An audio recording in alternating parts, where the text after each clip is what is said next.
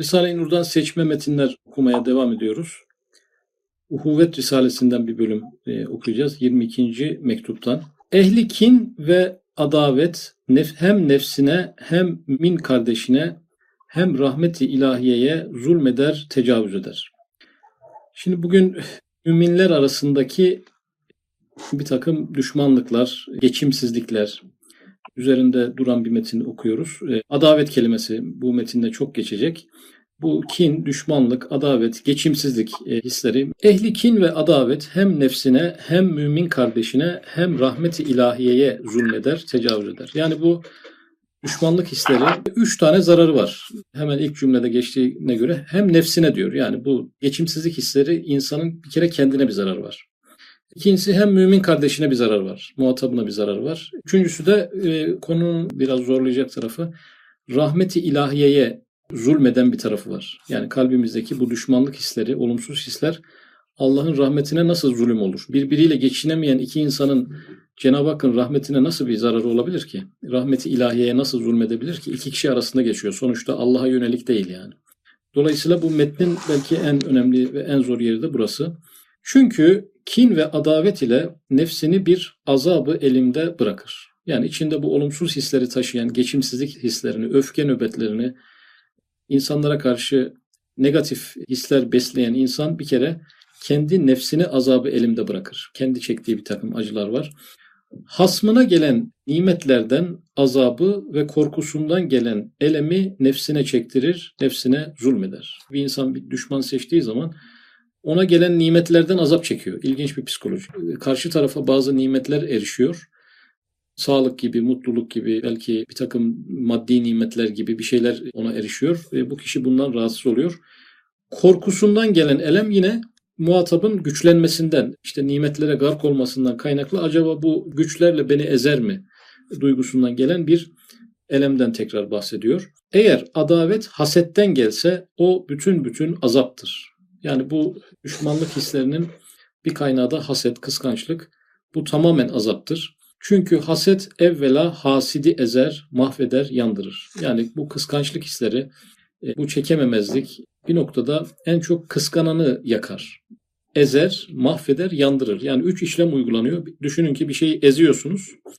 Mahvetmek onu yok etmek anlamında. Bir de yakmak. Bu haset nasıl bir şeyse insanın kendisini, öncelikle kendisini ezer. Ezer ne demek? Küçültür yani. Mahveder ne demek? Artık onun şahsiyetini de iptal eder. Yandırır ne demek? Arada belli külleri bile kalmışsa onları bile yok edecek seviyede insanı mahveden bir tarafı vardır. Mahsut hakkında zararı ya azdır veya yoktur. Mahsut, kıskanılana bir zararı yoktur. Yani kıskanan kişinin çektiği bu acılar kıskanılan kişide bir etki yapmaz yani. İnsan ne yaparsa kendine yapar. Zararı kendisine olan bir mesele. Bu paragrafta arkadaşlar bu olumsuz hisler taşıyan insanların kendine olan zulmü açıklandı. Yani kendi kendine bir zulüm ediyor. Kendine eziyet ediyor. Kendini mahvediyor. Bu açıklandı. Şimdi biraz daha diğer maddelere geçecek. Hasedin çaresi hasit adam haset ettiği şeylerin akıbetini düşünsün. Yani bir şeyi kıskandığımızda kıskandığımız şeylerin akıbetini düşünsün. Hızlı bir reçete yazıldı burada zaten. Akıbet nedir arkadaşlar? Kıskandığımız şeyin akıbeti nedir? E, kara topraktır yani. Neyi kıskanırsan kıskan bir gün yok olup gidecektir. Ta anlasın ki rakibinde olan dünyevi hüsün ve kuvvet ve mertebe ve servet fanidir, muhakkattır.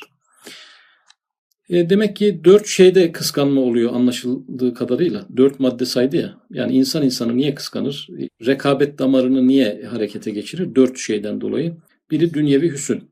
Yani bir insan güzelse, daha güzelse bir kıskançlık araya girer yani. İkincisi kuvvet. Güç kıskanılacak bir şey demek ki. Üçüncüsü mertebe sayıldı. Biz buna makam diyebiliriz. Müdür olmuştur, genel müdür olmuştur. Bir damar var demek ki insanda. Yani kendi emsalleri gelip kendisini geçip bir yerlere geldiği zaman insanda bir rahatsızlık hissi oluyor. Onu denge altına alması gerekiyor. Mertebe kelimesi geçti. Ve servet. Yani burada da maddi mesele giriyor. Zenginlik, fakirlik meselesi. Aynı mahallede büyüdüğünüz bir arkadaşınız köşeyi döndüğü anda Allah versin daha da çok versin deriz ama insanın e, nefsi emmaresi bakımından biraz rahatsız eden tarafı olabilir. Demek ki hüsün, kuvvet, mertebe ve servette bir e, haset olabiliyor. Ama diyor ki fanidir, muhakkattır. Yani dünyevi hüsün mü kalıcı? Hayır. İnsandaki kuvvet kalıcı mı? En kuvvetli böyle yiğit insanları düşünelim. Yaşlanınca ne oluyor? Onlar da aynı duruma düşüyorlar. Kuvvet kalıcı değil. Mertebe kalıcı mı? Bir bakıyorsunuz emekli olduğu zaman her şeyin emeklisi aynıdır Türkiye'de aşağı yukarı. Yani ne emeklisi olursa olsun işte bir parkta otururlar beraber konuşurlar. Çok birbirinden plana geçen bir tarafları kalmaz. Servet dediğiniz nedir? İşte çocuklarınız arasında paylaştırdığınız, çoğu zaman da anlaşmazlık sebebi olan, insanların birbirini yediği, Allah razı olsun babamdan şunlar kaldı diyeceğine, babama Allah işte sorsun hesabını çoğunu şuna bıraktı, öbürünü bana bıraktı şeklinde e, genel olarak Türkiye'de ciddi anlaşmazlıklara sebebiyet veren. Anlaşmazlık kelimesi nazik kalır. İnsanların birbirlerini ürmelerine kadar giden Bazen de kıt kanaat biriktirmiş bir insanın servetini oğlunun bir kumarda zarda yediği mevzulara kadar giden e, bir servetten bahsediyoruz. Kimseye kalmadığını gözümüzün önünde görüyoruz yani. E, fanidir, muvakkattır. Faydası az, zahmeti çoktur. Faydası az, zahmeti çoktur. Yani bu kelimelerden birisini ele alalım. Mesela dünyevi hüsün, güzellik için. Diyelim ki yakışıklılık için diyelim. Bir erkeğin yakışıklılığını düşünelim arkadaşlar. Faydası az, zahmeti çoktur diyor Üstad Hazretleri. Yani faydası nedir? Yani insan aynaya bakar, bir şükreder, ayrı bir konu. Zararı nedir? İnsanı günaha sürükleyebilir. Kaldıramayacağı imtihanlara sürükleyebilir. Bir caddede yürürken herkesin size bakması dengenizi bozabilir. E, nazar değer, e, hasta eder, bir sürü iş yani. Dünyevi hüsn böyle. Faydası az, zahmeti çoktur yani. E, kuvvete baksak yine öyle, mertebeye baksak yine öyle. Servete bakalım. Servete bakalım. Yani zengin bir insanın başında zenginliği kadar da bir mesele var. Faydası az, zahmeti çoktur. Eğer uhrevi meziyetler ise zaten onlarda haset olamaz. Ki uhrevi meziyetler ise onlarda haset olmaz. Çünkü ahirette bir mal bölüşümü yok yani. Cennetin paylaşımı yok. Orada her şey tam yani. Herkesi doyuracak şeyler var. Mülkte bir sınır olmadığı için. Dolayısıyla burada öyle bir haset olmaz diyor. Eğer onlarda dahi haset yapsa ya kendisi riyakardır, ahiret malını dünyada mahvetmek ister veyahut mahsudu riyakar zanneder, haksızlık eder, zulmeder. Yani burada iki ihtimal var. Adam öyle bir riyakar ki riyanın en son yapılabileceği yer olan uhrevi amellerde kıskançlığa giriyor. Ya şu adam çok mübarek ben niye bu kadar mübarek değilim ama burada riya kelimesi kullanıldı. Ya bu adam çok mübarek görünüyor ben niye bu kadar mübarek görünmüyorum. Görünme meselesi yoksa olma meselesi değil. Gözünü diktiği şey olma meselesi değil görünme. Keşke ben de böyle görünsem.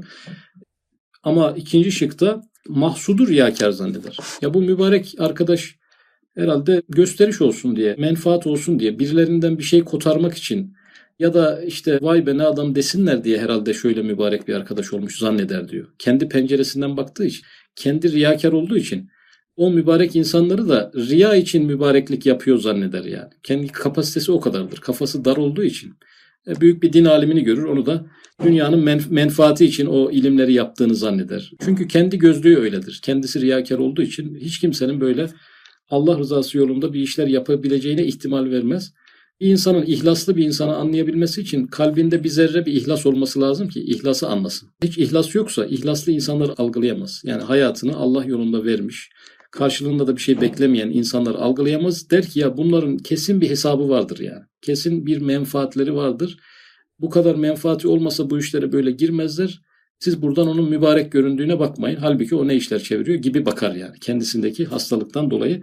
E, bu yani metnin ana konusu değil ama buradan zaten hemen çıkıyor konu. Hem ona gelen müsibetlerden memnun ve nimetlerden mahzun olup kader ve rahmet-i ilahiyeye onun hakkında ettiği iyiliklerden küsüyor. Şimdi hem ona gelen müsibetlerden memnun. Bir insan bir kişi öfke duymaya başladığı zaman arkadaşlar karşı tarafın başına gelen müsibetlerden memnun olmaya başlar. Yani başına bir şey geldikçe sevinir. Bir felaket geldiği zaman sevinir. Bir mümine yakışmayacak şeylerden biri. İkincisi nimetlerden mahzun olur.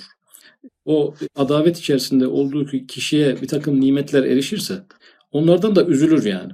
Yani bu sevmediğim kişiye, bu problem yaşadığımız kişiye Allah bu nimetleri niye verdikçe veriyor? Bir üzüntü içerisine girer.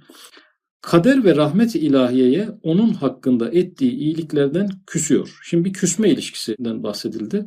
Kime küsüyor? Bir, kadere küsüyor. İki, rahmeti ilahiyeye küsüyor. Niye küsüyor? O adama yaptığı yardımlardan dolayı.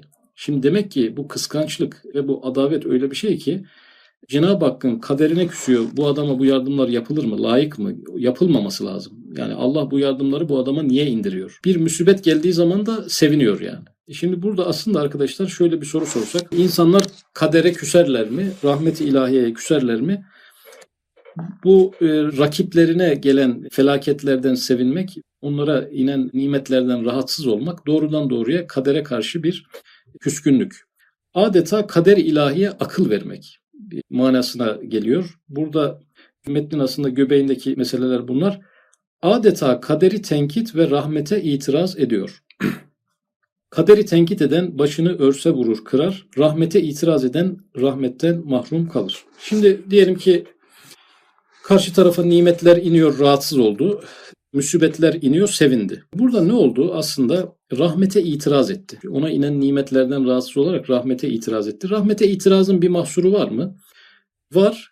Kendisi bu sefer rahmetten mahrum kalır. Bu cümleyi şöyle izah etmek lazım. Bir parantez eklemek gerekiyor. Başkasına inen rahmete itiraz eden kendisine inecek rahmetten mahrum kalır. Başkasına inen rahmetten hoşlanmayan kendisine inecek olan rahmetlerin önünü kesmiş olur. Bazı insanların başına pek bir iş gelmiyor yani. Yani kaderin bir cilvesi. Yani bazı insanlar bazı zor dönemleri ferah atlatırlar. Bana bir şeyler oldu da ona niye olmuyor? Ne oldu? Ona inen rahmete itiraz ettim. Allah ona bir müsibet göndermeyerek ona bir rahmet etmiş ben ona inen rahmetten rahatsız oluyorum. Ben çektim bu niye çekmiyor diye düşünürken kendimi rahmetten mahrum bırakıyorum. Yani başkasına inen rahmete itiraz eden kendisine inecek olan rahmetlerden mahrum kalır. Kendi nimet alanımızı, rahmet alanımızı böylelikle daraltıyoruz. Ona inen rahmetten bir rahatsızlık şey yaptığım için kendime inecek başka rahmetleri de burada engellemiş oldum. Burada Kaderi tenkit eden başını örse vurur kırar diyor. Bir soru anket yapılsa kaderi hiç tenkit ettiniz mi? Cevap %100 hayır çıkar yani. Hiç tenkit etmedik. Ama rahatsızlıklar etrafımızdaki insanlarla ilgili rahatsızlıklar birer kaderi tenkittir ve etrafımızdaki insanların bize yaptığı olumsuz davranışlarla alakalı yaptığımız bir takım yorumlar kaderi tenkittir. Orada bir kader tecelli ediyor çünkü. Kaderi eleştiriyoruz. Böyle olmasaydı. Keşke şöyle olmasaydı diye düşündüğümüz her şeyin altında kaderi tenkite doğru giden bir cümle vardır. Yaygın bir alışkanlıktır. Bütün insanların yaptığı belki hatalardan biridir ama kimse yaptığını zannetmez. Kaderi tenkit eden başını örse vurur kırar, rahmete itiraz eden rahmetten mahrum kalır. Burada kişi aslında ilahi kararlara, ilahi seçime, Cenab-ı Hakk'ın takdirine, tercihine, tasarruflarına müdahale ediyor. Ne olarak? Birindeki zenginliği beğenmeyerek, birisinin başarısından rahatsız olarak, bir başkasının müsibetlerini az görerek, bir başkasına müsibet indiği zaman sevinerek. Ne oldu? Kaderle rahmeti ilahiyeyi önüne aldı. itiraz, isyan, şekva, şikayet içerisinde bir şekilde Cenab-ı Hak'la ilişkisini bozdu. İlahi kararlara karıştı.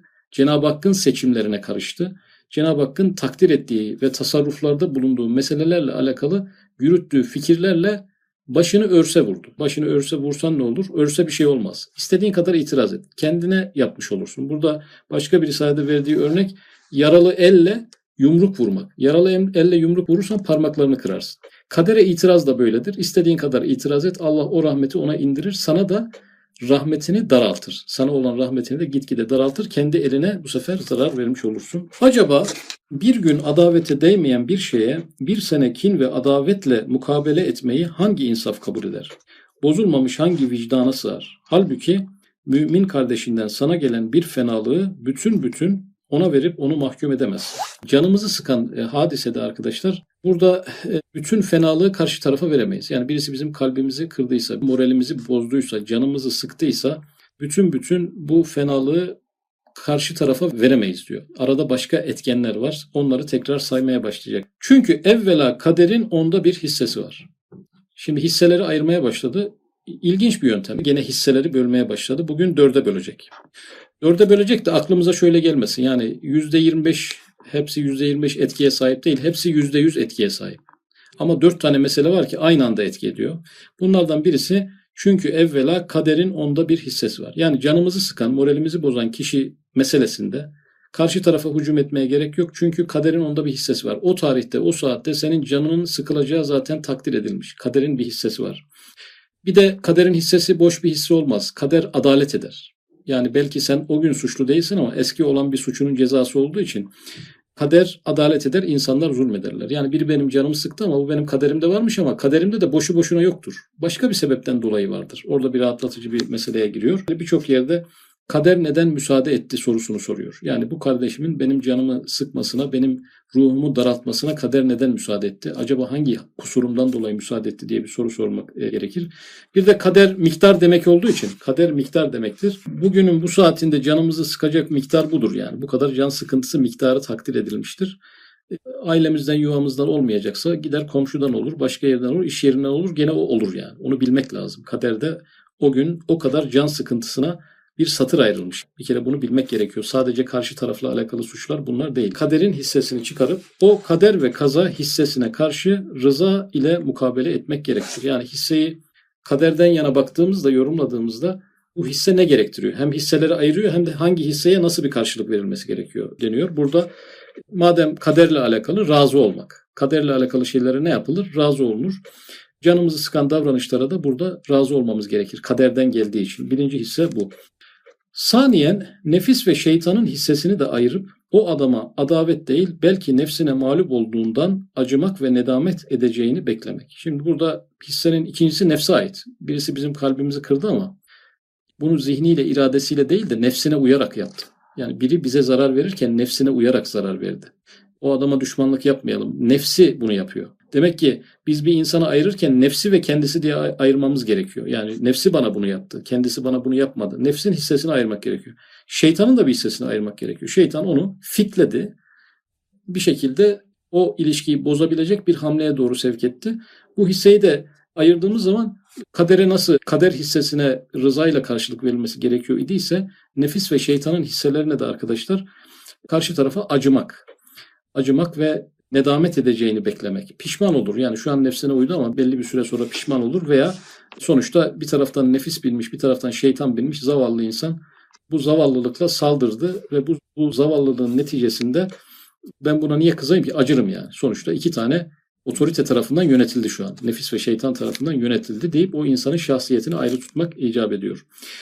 Salisen sen kendi nefsinde görmediğin veya görmek istemediğin kusurunu gör bir hissede ona Şimdi bir de bir de bizim eski suçlarımızla alakalı, kendi huyumuzla alakalı gördüğümüz veya görmediğimiz kusurlarımız var. Ya o bozuk tartışma alanına sebep olan kusur bizdedir veya kusur bizde değilse başka bir dönemki başka bir kusurun bir cezasıdır. Dolayısıyla bir hisseyi de kendi kusuruna ver. Yani biri bize haksızlık yaptığı zaman hisselerden birisi de kendi kusurlarımız, kendi hatalarımız. Ama Allah'a karşı, ama dinimize karşı, ama başka bir meseleye karşı.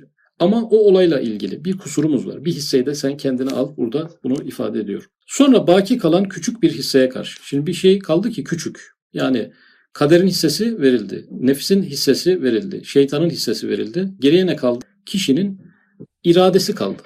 İradesiyle bizi üzmesi. Düşüne düşüne, bilinçli bir şekilde, kararlı bir şekilde, kendi fikri olarak bize verdiği zarar. Bu kaldı yani. Peki buna ne yapacağız? En selametli, en çabuk hasmını mağlup edecek af ve saf ile ve uluvu cenaplıkla mukabele etsen zulümden ve zarardan kurtulursun. Bu hisseye karşı da affetmek, insan bir de oradan kazanır yani aftan kazanır. Hoş görmek, ona bir de iyilikte bulunmak, güzellikte bulunmak. Yani yaptığı kötülüğe karşı hani iyiliğe iyilik her kişinin harcı, kötülüğe iyilik her kişinin harcı demişler. Bir iyilik yaptığımız zaman ne olur? Bize kötülük yapan bir kişiye iyilik yaptığımız zaman ne olur? Zulümden ve zarardan kurtulursun. Neye zulümden? Ona zulümden. Çünkü karşılık verirsek bizim de zulmetme ihtimalimiz var. O bize zulmetti ya. Sıra bizde. Zulüm sırası bizde. Ama bu sırayı kullanmazsak ona olan zulümden kurtuluyoruz. Zarardan kurtulursun diyor. Hangi zarardan kurtulursun? Kendine olan, kendine vereceğin zarardan kurtulursun.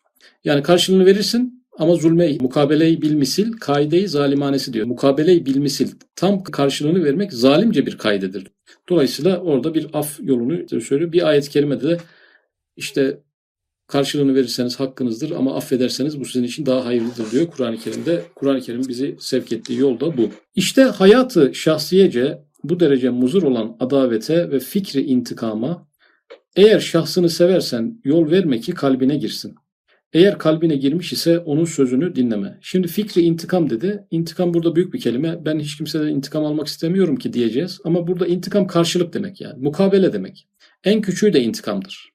Birisi kırıcı bir söz söylediği zaman bizim de onun karşısında söylediğimiz kırıcı söz bir intikamdır. Üstad Hazretleri diyor ki kalbine girmesine yol verme bu intikam hislerinin. Hadi girdiyse onun sözünü dinleme. Çünkü lümme-i şeytaniyeden bir açık var. Şeytan onu gönderebiliyor. Kalbe kadar engellenemeyebilir bazen. Ama onun sözünü dinleme şeytandan geldiği bu telkini düşün ve ondan kurtul. Bak hakikat bin olan Hafız-ı Şirazi'yi dinle. Dünya öyle bir meta değil ki bir nizaya değsin. Çünkü fani ve geçici olduğundan kıymetsizdir. Koca dünya böyleyse dünyanın cüz'i işleri ne kadar ehemmiyetsiz olduğunu anlarsın. Hem demiş iki cihanın rahat ve selametini iki harf tefsir eder, kazandırır. Dostlarına karşı mürvetkerane muaşeret ve düşmanlarına surkerane muamele etmektir. Yani dostlara iyilikle, mertlikle, cömertlikle yaklaşmak, düşmanlara da hep barış odaklı. Es-sulhu hayır diyor Kur'an-ı Kerim. Mümkün olduğu her anda barış ortamını kurmak bir mümine yakışandır. Eğer dersen ihtiyar benim elimde değil, fıtratımda adavet var. Hem damarıma dokundurmuşlar vazgeçemiyorum. Yani bazı insanlar öfkelerini, kalbindeki kıskançlıkları, hasetleri engelleyemeyebilirler. Bazen ayağı olmayan, gözü görmeyen çocuk doğabildiği gibi bazı fıtratlar da böyledir yani. Düşmanlık fıtratı. Her taraftan bir böyle olumsuz his devşirebilecek fıtratlar da olabilir. Şayet öyleyse fıtratında bu var diyorsan ona da diyor ki sui hulk ve fena haslet eseri gösterilmezse ve gıybet gibi şeylerle ve muktezasıyla amel edilmezse kusurunu da anlasa zarar vermez. Madem ihtiyar senin elinde değil vazgeçemiyorsun, senin manevi bir nedamet, gizli bir tövbe ve zımni bir istiğfar hükmünde olan kusurunu bilmen ve o haslette haksız olduğunu anlaman onun şerrinden seni kurtarır. Yani gereğini yapma, içindeki olumsuz hislerin seni fiiliyata dökmesine müsaade etme. Bir de o içindeki olumsuz hislerden dolayı üzül, rahatsız ol. Keşke bende düşmanlık hisleri olmasaydı. Bu öfke, bu kin ben benim kalbimde keşke bulunmasaydı diye bir hissiyata girersen bu zaten e, zımni bir tövbedir. Seni bunun günahından kurtarır diyor. Zaten bu mektubun bu mebhasını yazdık ta bu manevi istiğfarı temin etsin. Haksızlığı hak bilmesin. Haklı hasmını haksızlıkla teşhir etmesin.